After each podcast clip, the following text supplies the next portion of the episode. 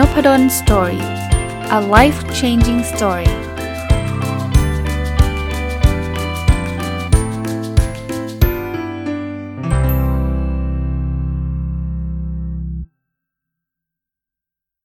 วัสดีครับ ยินดีต้อนรับเข้าสู่นพดล Story พอดแคสต์นะครับ แล้วก็วันเสาร์นะครับ ยินดีต้อนรับเข้าสู่รายการ Weekend Entrepreneur หรือผู้ประกอบการวันหยุดนะครับ วันนี้จะหยิบหนังสือเล่มมารีวิวนะครับ หนังสือชื่อภาษาอังกฤษก่อนนะครับ Expert Secrets หรือภาษาไทยชื่อแปลออกมาชื่อว่าสูตรรับกูรูนะครับ คนเขียนคือคุณรัสเซลบรันสัน แล้วก็แปลโดยคุณธนกรนำรับพรนะต้องบอกว่าผมหยิบหนังสือเล่มนี้มารีวิวเนี่ยด้วยเหตุผลที่ว่าสำหรับผู้ประกอบการวันหยุดเนี่ยผมเคยบอกกฎ 5 ข้อไว้ว่า 1 คือทำในสิ่งที่เรารัก 2ทำในสิ่งที่เราเก่ง 3 คือทำในสิ่งที่ไม่ต้องใช้เงินลงทุนมาก 4 คือ ทำในสิ่งที่มันได้ได้ได้เงิน แล้วก็ 5 คือมันสามารถขยายใหญ่ได้นะครับพอยของผมเนี่ยวันนี้อยากจะเจาะอันที่ 3 ก็คือทำในสิ่งที่มันไม่ต้องใช้เงินลงทุนมาก คราวนี้เนี่ยไอสิ่งที่ไม่ใช้เงินลงทุนมากเนี่ยมันมักจะเป็นเซอร์วิสคือถ้าเกิดถ้าเกิดเราพูดถึงการเปิดร้านกาแฟอย่างเงี้ยมันก็ต้องมีที่มีร้านมันก็ต้องลงทุนพอสมควรนะซึ่งสำหรับผมผมก็ยังไม่ไม่อยากให้ท่านไปลงทุนเยอะ ในสิ่งที่ท่านยังไม่เคยทำท่านยังไม่รู้เลยว่าท่านชอบหรือไม่ชอบนะเพราะฉะนั้นเนี่ยเริ่มในสิ่งที่ไม่ต้องมีเงินลงทุนเนี่ยท่านไม่มีวันขาดทุน อย่างมากไม่ชอบก็เลิกไปนะครับคนถามบอกอาจารย์แล้วมันมีอะไร service ส่วนใหญ่เป็นแบบนั้นนะครับ เช่น การไปสอนคนอื่นนะเราจัดคอร์สสมมุติไม่มีใครมาเรียนก็ไม่ต้องจัดก็จบนะเราไม่ต้องจ่ายเงินอะไรเลยนะเพราะฉะนั้นเนี่ยถ้าเกิดเราทำในลักษณะนั้นเนี่ยมันน่าจะเริ่มต้นได้ง่าย คราวนี้เนี่ยการทำลักษณะนั้นเนี่ยแปลว่าท่านต้องมีความรู้ ก็เข้ามาคำว่า expert นั่นแหละ หรือถ้าแปลเป็นไทยก็คือกูรูนั่นแหละนะครับในหนังสือเล่มนี้เนี่ยเขาเขียนเรื่องนี้โดยเฉพาะเลย ก็เลยจะขอนำมารีวิว คือในหนังสือเล่มนี้เขาแบ่งธุรกิจกูรูนะคือ expert เนี่ยเป็น2 2รูปแบบ รูปแบบแรกเนี่ยก็คือเขาเรียกว่าธุรกิจขายสินค้าสายข้อมูล คุณเคยเห็นยูทูบเบอร์ที่เป็นกูรูรีวิวสินค้าอะไรแบบนั้นไหม นั่นนั่นเลยนั่นเลย นั่นคือธุรกิจแบบนี้เลย สมมุติว่าเราถ่ายรูปเก่ง เราเรารู้จักกล้องทุกรูปแบบ แล้วเราก็ทำช่อง YouTube แล้วก็รีวิวกล้อง แล้วเราก็ได้สปอนเซอร์นะค่าโฆษณาต่างๆ อันนี้คือธุรกิจแบบแรกนะธุรกิจแบบที่ 2 คือนำพลังจากสินค้าสายข้อมูลมาช่วยขยายกิจการที่มีอยู่ อันนี้เนี่ยเราเราไม่ได้เป็นการขายข้อมูลโดยตรง แต่ว่าเราไปเรียนรู้จาก กูรูต่างๆ แล้วก็เอาความรู้ที่เขาสอน สมมุติเขาสอนวิธีการขยายธุรกิจ เขาสอนวิธีการขายออนไลน์ เราก็เอาความรู้นั้นเนี่ยมาทำในบริษัทเราทำให้เราขายของได้มากขึ้น เยอะขึ้น อันนี้ก็อีกแบบหนึง่งคราวนี้ลักษณะกูรูเป็นไงนะคุณต้องทำตัวเป็นลักษณะไหนนะครับ อย่างแรกเนี่ยเขาบอกว่าจะต้องเป็นคนที่มีเสน่ห์มีเสน่ห์ไม่ได้แปลว่าหล่อสวยนะแน่นอนหล่อสวยช่วยไหมช่วยแน่นอน มันกระตุ้นแต่ว่างั้นผมไม่หล่อผมไม่หนูไม่สวย ไม่ทำทำธุรกิจนี้ไม่ได้หรือเปล่าเปล่า คือเขาว่ามีเสน่ห์เนี่ยคือมีบุคลิกที่คนอื่นอยากอยู่ใกล้ หน้าตาเนี่ยมันแค่แค่จูงใจช่วงต้นนะเราอยากอยู่ใกล้คนหล่อคนสวยใช่ แต่ถ้าเกิดโอ้โหนิสัยแบบไม่ไหวว่ะคือเราก็ไม่อยากอยู่ใกล้นะเราไม่อยากทำธุรกิจด้วยเราไม่อยากจะไปเข้าคอร์สกับคนที่ทำไมพูดจาแบบนี้ใช่ปะแต่บางคนเนี่ยหน้าตาไม่ได้หล่อหรือไม่ได้สวยอะไรเลยนะ แต่ว่าบุคลิกนี่แบบน่ารักมากอย่างเงี้ยเราอยากอยู่ใกล้มากกว่า เพราะฉะนั้นเนี่ย คุณจะเป็นกูรูคุณจะเป็นเอ็กซ์เพรสได้เนี่ยต้องมีเสน่ห์แล้วมีบุคลิกที่คนอยากอยู่ใกล้ เน้นว่ามีเสน่ห์ไม่ได้แปลว่าหล่อสวยอย่างเดียวนะครับอันที่ 2 คือเราต้องมีเป้าหมายชัดเจน แล้วเขาบอกว่าจะให้ดีเนี่ยเป้าหมายต้องยิ่งใหญ่กว่าตัวเอง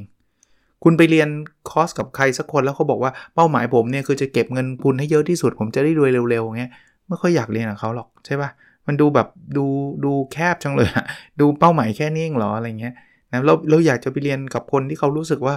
เออที่เขาทำมันไม่ได้แค่แค่ตัวเขาเองนะเขาอยากจะถ่ายทอดเขาอยากที่จะทำอะไรกับกับเพื่อคนอื่นนะแต่ผมไม่ได้ไม่ได้อันนี้เพิ่มให้นะไม่ได้บอกให้คุณเฟกนะ อ๋อ ได้เลย เดี๋ยวผมจะบอกว่า ผมทำอันนี้เพื่อชาติเท่านั้น ผมไม่ได้ทำเพื่อตัวผมเอง อันนั้นเฟกเฟกคือแบบไม่จริงใจอะ่ะ คือคือผมไม่ได้ให้คุณทำแบบนั้นนะ แต่แต่คนส่วนใหญ่นะคุณคุณสังเกตนะ กูรู้คนที่คุณตามอยู่ส่วนใหญ่เนี่ย เขาจะมีเป้าหมายที่กว้างกว่าตัวเขาเองนะ อันที่ 3 คือเขาสามารถนำเสนอโอกาสใหม่ ๆ ให้กับคนติดตามเขาได้ คุณคุณตามคนนี้แล้วโหทุกวันมีแต่สิ่งดีๆ เอามาแชร์ สิ่งดีๆ เอามาเล่าให้ฟังตลอด อย่างเงี้ยคุณอยากตามนะคือลองฟังไปแล้วไม่เห็นมีอะไรเลยเขามาอ่านหนังสือให้ฟังเฉยๆอะไรเงี้ยไม่มีประโยชน์เลยเลย คนก็ไม่อยากตามนะครับ เพราะนั้น 3 ข้อนี้ทำให้ได้นะมีบุคลิกให้คนอยากอยู่ใกล้มาเป็นคนที่มีเป้าหมายใหญ่กว่าตัวเอง แล้วก็ นำเสนอสิ่งดีๆ ให้กับคนฟังคนคนติดตาม คราวนี้เราเริ่มมาเจาะทีละอันเลยนะครับ อันแรกเลย เราจะเป็นคนที่มีเสน่ห์ได้ยังไงนะครับเขาบอกว่าทุกคนนะ่ะจะมีเสน่ห์เมื่อเมื่อเรามีความรู้นะ ถ้าถ้าเราแบบเพราะนี่คือ expert expert เอ่อ business ใช่ไหมมันเป็นธุรกิจเรื่องของคนที่เชี่ยวชาญ มันไม่ใช่นักแสดงนักแสดงเนี่ยอาจจะไม่ต้องรู้มากนัก แต่ว่า หน้าตาสวยหน้าตาหล่อแสดงเก่งจบนะแต่ว่าถ้าเกิดคุณจะไปสอนใครสักคนแล้วคุณไม่รู้เรื่องที่คุณสอนนี่คือจบเลยนะเพราะฉะนั้นเนี่ยคุณจำเป็นที่ต้องมีความรู้ในในเรื่องนั้นๆนะครับคุณก็เลือกเอาครับเรื่องที่คุณอยากอยากจะเรียนรู้นั่นแหละนะครับคราวนี้บางคนบอกอาจารย์แต่ผมไม่ได้จบสายตรงมา ไม่ต้องกลัวครับ คุณสามารถช่วยคนอื่นได้โดยที่คุณไม่ได้จบเรื่องนั้นมา ตราบใดที่คุณไปศึกษาหาความรู้ แล้วคุณมาอยู่ในยุคที่โชคดีมากนะ ถ้าไปแต่ก่อนเนี่ยไม่ได้เรียนด้านนั้นมาเนี่ยจะไปหาสื่อที่ไหนอ่านเองเนี่ยยากเย็นแสนเข็นหนังสือก็มีไม่เยอะ อย่าพูดถึงอินเทอร์เน็ตเลยไม่มีด้วยซ้ำยูทูบยูทูบให้ดูก็ไม่มี แต่เดี๋ยวนี้เนี่ยคุณไม่จำเป็นต้องรอว่าเฮ้ยต้องไปสอบปริญญาตรีใหม่ไปเข้าเรียนคณะนั้นใหม่ไม่จำเป็น ผมผมเป็นหนึ่งในตัวอย่างนะ ผมก็ไม่ได้เรียนมาสายตรงทางด้านสื่อสารมวลชน ผมก็สามารถทำพอดแคสต์ได้แน่นอนครับ คนที่เรียนมาโดยตรงเขาก็จะมีเทคนิคเขาก็จะมี มีความรู้ในเรื่องนี้มากกว่าผม แต่ไม่ได้แปลว่าผมจะทำพอดแคสต์ไม่ได้ไง ผมก็ทำได้ดีระดับหนึ่งในในในมุมมองของผมเองเนาะ เพราะฉะนั้นเนี่ยผมคิดว่าการสัญญาบัตรหรือหรือดีกรีอาจจะไม่ได้จำเป็นในทุกเรื่อง ผมไม่ได้พูดว่าว่าดีกรีไม่จำเป็นเลยนะครับ อยากจะเป็นหมอเงี้ยมาไม่อาจารย์นพดลก็บอกดีกรีไม่จำเป็นไปดู YouTube เองแล้วก็มารักษาคนอย่างนั้นผิดกฎหมายนะครับ บางเรื่องบางบางอันมันมีความจำเป็น แต่ว่าหลาย ๆ เรื่องเนี่ย คุณอยากจะเป็นคนสอนถ่ายรูปเนี่ยคุณต้องไปเรียนมาด้วยเหรอครับ ว่าคุณต้องจบปริญญาตรีสาขาการถ่ายรูปเงี้ยหรอ ไม่จำเป็นนะ เพื่อนผมหลายคนที่ถ่ายรูปเก่งระดับ top ๆของประเทศพูดแบบนี้ก็ได้นะ ก็ไม่ได้เรียนจบมาสายตรงนั้นนะเรียนทางด้าน business ทางด้านอะไรมาเนี่ยแต่เขารักการถ่ายรูปเขารักจนกระทั่งเขาเขียนเขาเขาถ่ายรูปได้สวยงามอะ่ะก็จบนะครับถัดไปนะคุณคุณก็ต้องเลือกดูนะ คุณไม่สามารถจะเป็นเอ็กซ์เพรสได้ในทุกเรื่องอะ่ะ เพราะฉะนั้นเนี่ยคุณก็ต้องเลือกว่าคุณจะเอ็กซ์เพรสเรื่องไหน ซึ่งเขาก็บอกว่า 3 สิ่งสำคัญนะ ก็คือเรื่องความมั่งคั่ง คุณจะเห็นคนที่เขาเชี่ยวชาญเรื่องนี้โดยเฉพาะเลย ถ้าถ้าพูดถึงในประเทศไทยนะ ผมก็นึกถึงคนอย่างโค้ดหนุ่มจักรพงศ์เมสพันธ์อย่างเงี้ยเขาก็จะพูดถึงเรื่องนี้โดยเฉพาะวิธีแก้หนี้วิธีอะไรเงี้ยหรือสายสุขภาพ สายสุขภาพเราก็จะเห็นหมอที่เป็นอินฟลูเอนเซอร์เยอะมากเลย อันนี้เขาจบมาตรงด้วย แล้วเขาก็ศึกษาด้วยนะหรือจะเป็นสายความสัมพันธ์ พวกเป็นพวกเป็นไลฟ์โค้ชต่างๆ ซึ่งบางคนอาจจะว่าอีเออเลยผมผมไม่นะ ผมว่าคนที่เขามีความรู้เรื่องนี้ลึกจริง ๆ มี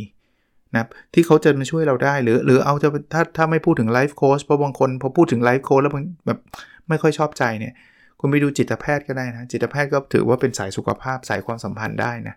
เพราะฉะนั้นเนี่ยเขาเขาก็จะรู้รู้วิธีในการแก้ปัญหาความสัมพันธ์ต่างๆ คราวนี้เนี่ยเมื่อกี้พูดถึงความ ภาพใหญ่ก่อนเนะ่ยเขาบอกว่าจริง ๆ แล้วอะ่ะจากตลาดหลักอะ่ะมันมีตลาดย่อย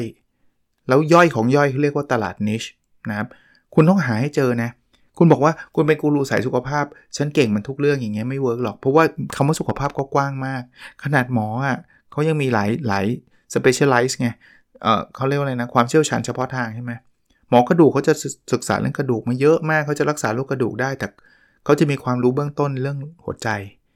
ให้เขาไปรักษาโรคหัวใจก็ไม่เหมาะ คือแน่นอนเขามีความรู้คนธรรมดาแน่นอน แต่ก็ไม่ใช่หมอที่ควรจะไปรักษาโรคหัวใจ ถ้าเขาเชี่ยวชาญกระดูกกับการหมอโรคหัวใจเนี่ยศึกษาหัวใจแบบรู้ทุกเคสเลยเขาก็ควรจะรักษาโรคหัวใจ แต่ไม่ควรไปรักษาโรคกระดูก เพราะว่าเขาไม่ได้ศึกษาด้านนั้นโดยตรง ถ้าเบื้องต้นน่ะใช่เขาเขามีความรู้มากกว่าคนทั่วไปแน่นอนเรื่องกระดูกอะแต่เขาไม่ได้เชี่ยวชาญเรื่องนั้น เพราะฉะนั้นกลับมานะเราจะเป็นผู้เชี่ยวชาญสุขภาพอะเอาให้เอาให้เจอตลาดย่อย สมมติตลาดหลักคือสุขภาพ ตลาดย่อยจะไปเจาะเรื่องสารอาหาร แล้วตลาดนิชย่อยไปอีกก็คือ ระบบไดเอทแบบไขมันสูง คือแบบเจาะไปเลยว่าฉันเชี่ยวชาญเรื่องนี้ ตลาดหลักคือสุขภาพ ตลาดย่อยอาจจะเป็นลดน้ำหนัก เจาะลงไปอีก ตลาดนิชคือลดน้ำหนักสำหรับคนที่เป็นหนุ่มคนหนุ่มคนสาวเป็นนักศึกษาอย่างเงี้ยเพราะคนลดน้ำหนักมันต่างกันนะคนอายุ 60 จะลดกับคนที่เป็นนักศึกษาจะลดเนี่ยคนละเรื่อง หรือความมั่งคั่งมั่งนะ ตลาดหลักความมั่งคั่ง ตลาดย่อยจะเป็นเรื่องอสังหาอย่างเดียวเลยเชี่ยวชาญเรื่องอสังหาอย่างเดียวเลย แล้วตลาดนิชอาจจะเจาะลงไปว่าไม่ใช่อสังหาอย่างเดียวนะ ขายบ้านใน eBay อย่างเงี้ยคือคือเจาะลึกเลยเราจะเห็นหนังสือออกมาบางเล่มเนี่ยบอกว่าขายบ้านมือสองเลยนะคือแบบฉันเจาะลึกตลาดนี้ หรือความมั่งคั่งปุ๊บตลาดหลักเป็นความมั่งคั่ง ตลาดย่อยเป็นธุรกิจออนไลน์ ออนไลน์มีเป็นร้อยเป็นพันใช่ไหมตลาดนิชคือการสร้าง traffic บน Facebook สำหรับธุรกิจอีคอมเมิร์ซ อันนี้ชัดเจน เอาสายความสัมพันธ์บ้างนะ ตลาดหลักความสัมพันธ์หูยกว้างมาก ตลาดย่อยคือเลี้ยงดูบุตร แคบมาแล้ว ตลาด niche แคบแคบไปอีกก็คือแก้ปัญหาวัยรุ่น คือบุตรไม่ได้บุตรแบบ1ขวบ 2 ขวบ เราพูดถึงวัยรุ่นอย่างเดียว ผมก็นึกถึงเพจได้เลยว่า เฮ้ยมันมีเพจนี้เรื่องวัยรุ่นโดยเฉพาะ หรือตลาดหลักสายความสัมพันธ์ ตลาดย่อยคือการออกเดท ตลาดนิชเจาะลงไปคือเยียวยาหลังอกหัก เห็นภาพไหม หรือตัวผมนะผมผมขอยกยกตัวอย่างตัวเองนะ ตลาดหลักอาจจะเป็นเรื่องธุรกิจ ตลาดย่อยจะเรื่องเป็นการวัดผล ตลาดนิชของผมคือ OKR คือคือเจาะลงไปเรื่อยๆ เราหาให้เจอครับ คราวนี้เราจะทำเป็นธุรกิจถูกไหม เพราะฉะนั้นก็ต้องมีคำถามครับเขาบอกคำถามแรกคือคนในตลาดย่อยรู้สึกตื่นเต้นกับโอกาสใหม่ๆ ที่เรานำเสนอผ่านตลาดนิชของเราไหม คือคือตลาดย่อยเมื่อกี้ที่ที่เมื่อกี้ผมเล่าให้ฟังอะตลาดย่อยคืออสังหา ตลาดนิชของผมคือ คือขายบ้านบน eBay เนี่ยก็ต้องถามให้เจอนะ ว่าเฮ้ยคนในตลาดย่อยอะอสังหาเนี่ยถ้าเราจะนำเสนอเรื่องขายบ้านใน eBay เนี่ยเขาจะจะแบบตื่นเต้นไหมรู้สึกแบบโอ้ยเฮ้ยเจ๋งว่านี้ตอบโจทย์ป่ะอ่าถ้าตื่นเต้นก็น่าจะดีคำถามที่2นะผู้คนในตลาดมีความรุ่มหลงกับเรื่องของคุณแค่ไหน คืออินกับเรื่องนี้มากแค่ไหนนะแล้วคำถามที่3นะซึ่งซึ่งความรุ่มหลงก็ดูนะดูจากเทรนด์ดูจากงานอีเวนต์ต่างๆได้ คำถามที่ 3 คือ คนเหล่านี้ยินดีและมีปัญญาจะจ่ายเงินซื้อข้อมูลที่เราให้หรือเปล่า คือบางทีกลุ่มเป้าหมายเราอาจจะเป็นคนจนมากๆเงี้ยก็ลำบากนิดนึงเขาก็ไม่ได้มีเงินมีมีเวลาที่จะมาเรียนรู้จากเรานะครับเพราะนั้นก็ต้องดูตรงนั้นด้วยเพราะเราก็อยากจะทำธุรกิจด้วยซึ่งซึ่งเรื่องเรื่องเพื่อสังคมนี้แปลว่าอย่างนี้ก็ไม่มีคนทำเพื่อสังคมสิก็ทำสิครับ คุณมีเงินเยอะคุณก็ไปทำเพื่อสังคมเยอะแยะเลยนะคุณสามารถทำได้ อะไรที่ทำเพื่อสังคมก็ทำไป อะไรที่เพื่อทำธุรกิจก็ทำไป ไม่ได้แปลว่าทำธุรกิจ แล้วจะไม่ทำเพื่อสังคม อย่าอย่าไปคิดแบบนั้นอะคราวนี้คุณอยากจะเป็นผู้นำใช่ไหมในเรื่องนั้นๆใช่ไหมเขามีกฎอยู่หลายข้อครับ ผมคิดว่ากฎพวกนี้เป็นเป็นประโยชน์นะครับกฎข้อที่1เนี่ยเขาบอกว่าจงเป็นตัวละครเอกแล้วใช้ชีวิตในแบบที่กลุ่มเป้าหมายปรารถนา คืออย่างนี้คคุณอยากจะเป็นคนที่เป็น authority คนเป็น expert หรือจะใช้ภาษาไทยเป็นกูรูในเรื่องนั้นเนี่ย คุณก็ต้องทำในในในในสิ่งที่กลุ่มเป้าหมายคุณอยากทำเช่น คุณจะสอนเรื่องขายบ้านบน eBay แต่คุณไม่ขายบ้านบน eBay คุณไม่เคยขายบ้านในบน eBay เลยอะแล้วคุณบอกว่าธุรกิจนี้ดีมากนะโอ้โหเจ๋งมาก พี่เคยขายปเปล่าอ้าวแล้วแล้วพี่จะเอาอะไรมาสอนนะแล้วพี่รู้ได้ไงมันเจ๋งอะได้รายได้เดือนเท่าไหร่ละพี่ไม่รู้ดิไม่เคยทำอย่างนี้ไม่ได้ ผมอ่านหนังสือเนี่ยหลายหลายเล่มเลยนะ มันจะเป็นเล่มที่เขาเขียนแบบขายบ้านมือสองเอ่อทำอสังหามือเปล่า หรืออะไรอย่างเงี้ยเขาทำมาแล้วไงคนเขียนเขาทำมาเขาถึงมาเขียนไงถ้าเกิดสมมุติว่าผมไปเขียนเรื่องขายบ้านมือสองแล้วอาจารย์นพดลทำหรือเปล่า เปล่า เคยขายบ้านมือสองไหมไม่เคยอ้าวแล้วอาจารย์เป็นตุเป็นตะเลย ยกเว้นอย่างเดียวนะ ยกเว้นเป็นหนังสือที่ผมไปสัมภาษณ์คนอื่นในอีกเรื่องนะแต่ว่าคือคุณต้องใช้ชีวิตในในกลุ่มแบบ คือสมมุติว่าคุณรวยจากการขายบ้านมือสอง คุณก็ต้องต้องรวยจากการการขายบ้านมือสองไงสมมุติคุณเขียนบอกว่าไอ้ผมยกผมยกตัวอย่างอย่างเงี้ยผมเขียนได้ สร้างรายได้จากหนังสืออย่างเงี้ยผมเขียนได้เพราะอะไรเพราะผมสร้างรายได้จากหนังสือมาแล้วไงหลายสิบเล่มไงเพราะนั้นผมผมสามารถเขียนได้ แต่สร้างรายได้จากการขายบ้านบน eBay ผมเขียนไม่ได้ เพราะว่าผมไม่ผมไม่ได้ใช้ชีวิต เหมือนกับเอาเอาแล้วอาจารย์ยังไง อาจารย์เคยขายบ้านใน eBay แล้วอาจารย์ได้เงินเยอะแยะเลยเปล่าเปล่าไงเพราะฉะนั้นอันแรกนะกฎข้อที่ 1 คือ เป็นตัวละครเอกเลย ใช้ชีวิตในแบบที่กลุ่มเป้าหมายปรารถนา หรือตัวอย่างผมอะผมสอนเรื่อง OKR ผมใช้ไหมผมใช้ไงเพราะนั้นเนี่ยผมผมบอกได้หมดอะว่ามันเป็นยังไง เพราะว่าผมเป็นคนทำเองนะครับ อันที่ 2 คือรักษาความชัดเจนในจุดยืน อันนี้อันนี้ต้องต้องดึงให้แม่นนะ เพราะว่าคนเป็นกูรูเนี่ยบางทีเนี่ยพอเริ่มมี opportunity เนี่ยคนนั้นอยากได้อย่างหนึ่งก็ทำคนนี้อยากได้อย่างหนึ่งก็ทำแล้วมันโอนเอ็นไปเรื่อยอะ่ะคุณจะไม่มีจุดยืนใดๆ ผมผมขอยกตัวอย่างผมแล้วกันนะ อย่าง OKR เนี่ยผมบอกเสมอว่า OKR เป็นระบบการตั้งเป้าหมาย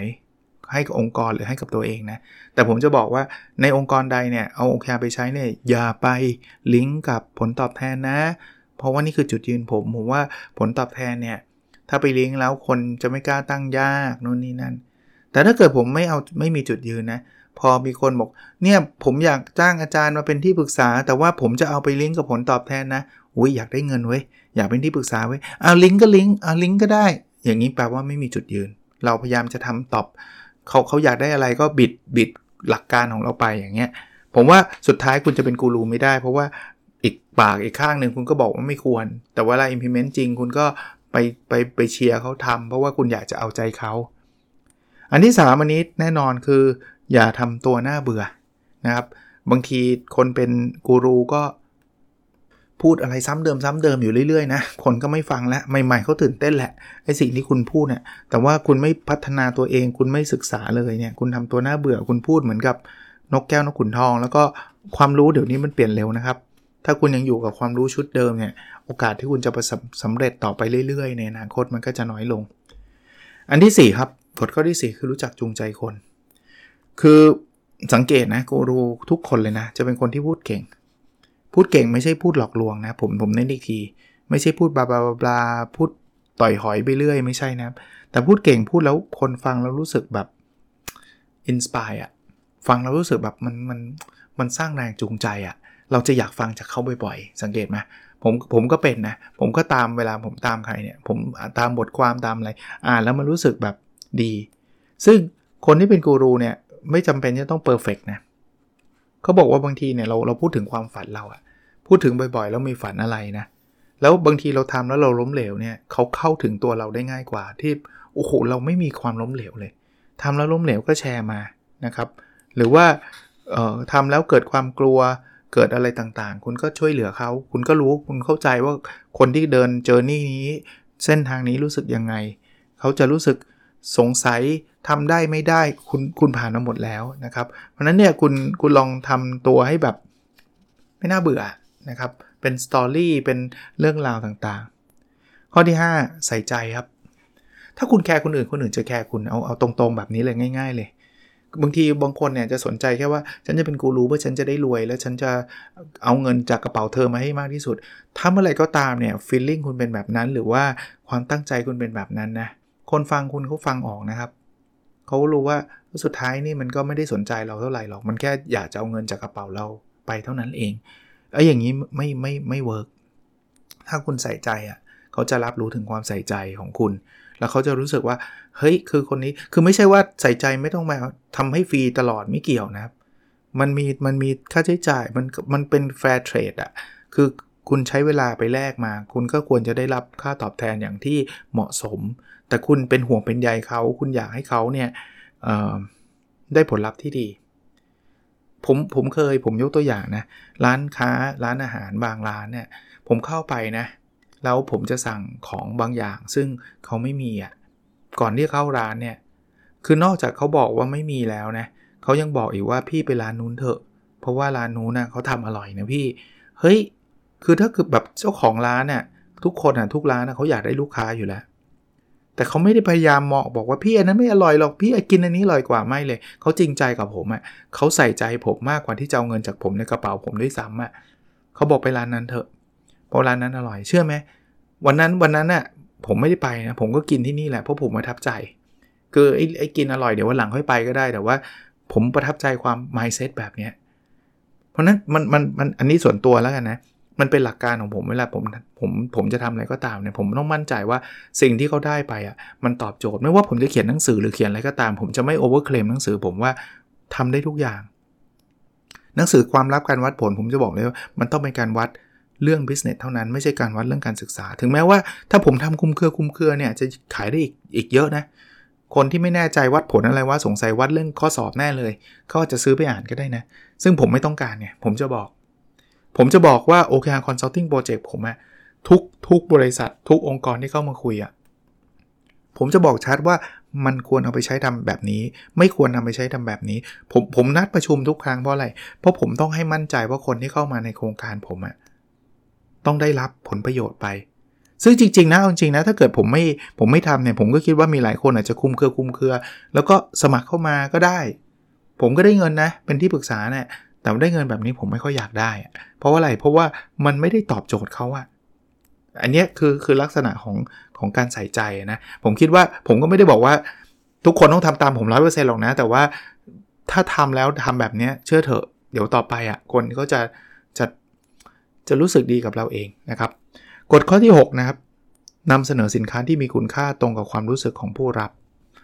คืออย่าหลอกลวงสินค้าที่คุณทำไปอะคุณต้องมีความมั่นใจ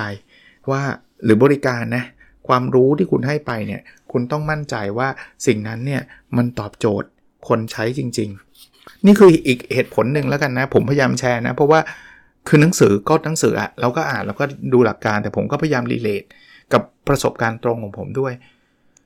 ผมถึงทำวิจัยเรื่อง OKR ไงเพราะผมต้องการความมั่นใจว่า OKR มันช่วยองค์กรได้จริง ๆ เพราะว่าเท่าที่เรารู้เนี่ยเราก็รู้จาก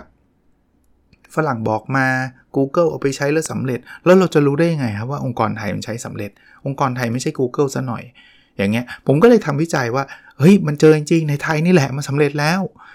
งานวิจัยกำลังจะได้รับการตีพิมพ์อยู่นะครับถ้าตีพิมพ์เมื่อไหร่เดี๋ยวเอามาแชร์นะ ผมก็เลยจะบอกว่าพอมันเจอเรื่องพวกนี้มันก็มั่นใจว่าไอ้สิ่งที่เราให้ deliver ไปเนี่ยมันมันดีกับองค์กร วันนี้ก็ได้คุยกับองค์กรหนึ่งนะ รู้สึกดีดี แต่ไม่รู้ว่าเขาจะเข้าร่วม OKR Consulting Project ผมหรือเปล่านะ ยังไม่รู้เลยนะแต่แบบฟังแล้วอินเลยอะฟังแล้วแบบอยากให้เขาใช้ OKR จริงๆอะเพราะเรามั่นใจว่าไอ้เครื่องมือนี้มันช่วยเขาได้จริงๆนะครับ โอ้เพิ่งเริ่มมาเองนะครับ น่าจะเป็นประโยชน์เนาะอาจจะรีวิวอยู่หลายสัปดาห์อยู่นะครับ Expert Secret สุดลับกูรูนะครับ เขียนโดยคุณรัสเซลบรันสัน แล้วก็แปลโดยคุณธนกรนำรับพรนะ ถ้าใครอยากไปอ่านมีแปลนะครับ มีแปล สำนักพิมพ์ l e a f l i s h ของโค้ชหนุ่มนั่นแหละ ผมซื้อมาหลายเล่ม ก็เอามาอ่านแล้วก็ได้ประโยชน์ก็เลยอยากจะนำมาแบ่งปันใน Weekend Entrepreneur หรือผู้ประกอบการวันหยุดในช่องนพดล Story นะครับ โอเคครับ แล้วเราพบกันในสัปดาห์ถัดไปนะครับ สวัสดีครับ